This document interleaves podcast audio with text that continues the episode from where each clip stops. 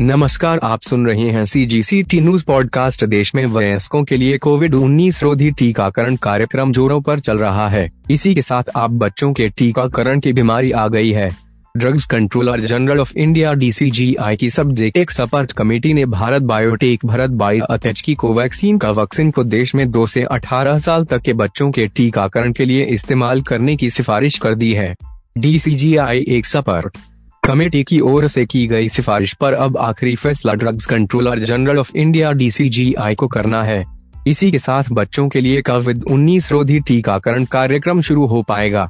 हालाँकि बच्चों को ये वैक्सीन लगाने की मानक प्रक्रिया क्या होगी, ये अभी तय किया जाना बाकी है। भारत सरकार की एक कमेटी इस पर काम कर रही है। डीसीजीआई ने ये सिफारिश करते हुए वैक्सीन निर्माता कंपनी के लिए चार शर्तें लगाई हैं। इन शर्तों के मुताबिक वैक्सीन के ट्रायल की प्रक्रिया लगातार जारी रखी जाएगी।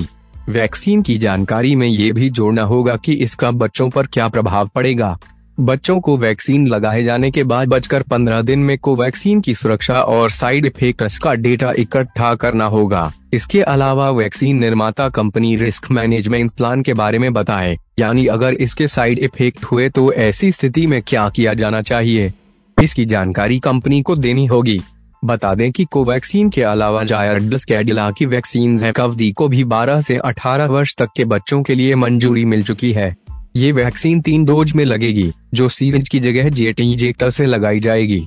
इससे इंजेक्शन लगने के बाद ना के बराबर दर्द होता है। सी जी सी टी न्यूज़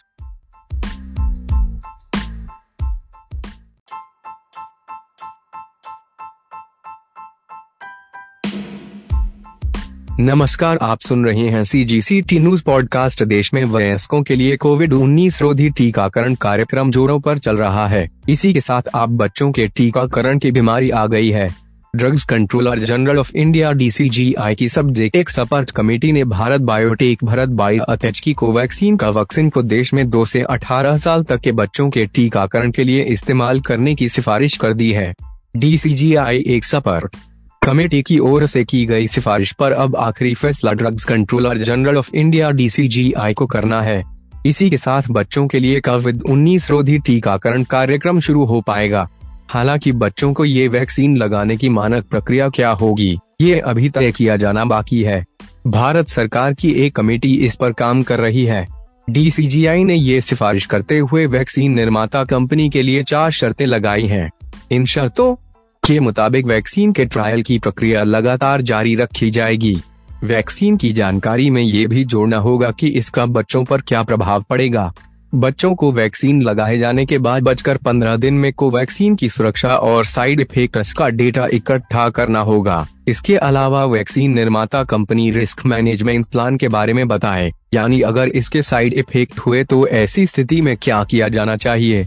इसकी जानकारी कंपनी को देनी होगी। बता दें कि कोवैक्सीन के अलावा जायरडस कैडिला की वैक्सीन जैकवडी को भी 12 से 18 वर्ष तक के बच्चों के लिए मंजूरी मिल चुकी है। ये वैक्सीन तीन डोज में लगेगी, जो सीरेंज की जगह जेट इंजेक्टर से लगाई जाएगी। इससे इंजेक्शन लगने के बाद ना के बराबर दर्द होता है। सी जी सी टी न्यूज़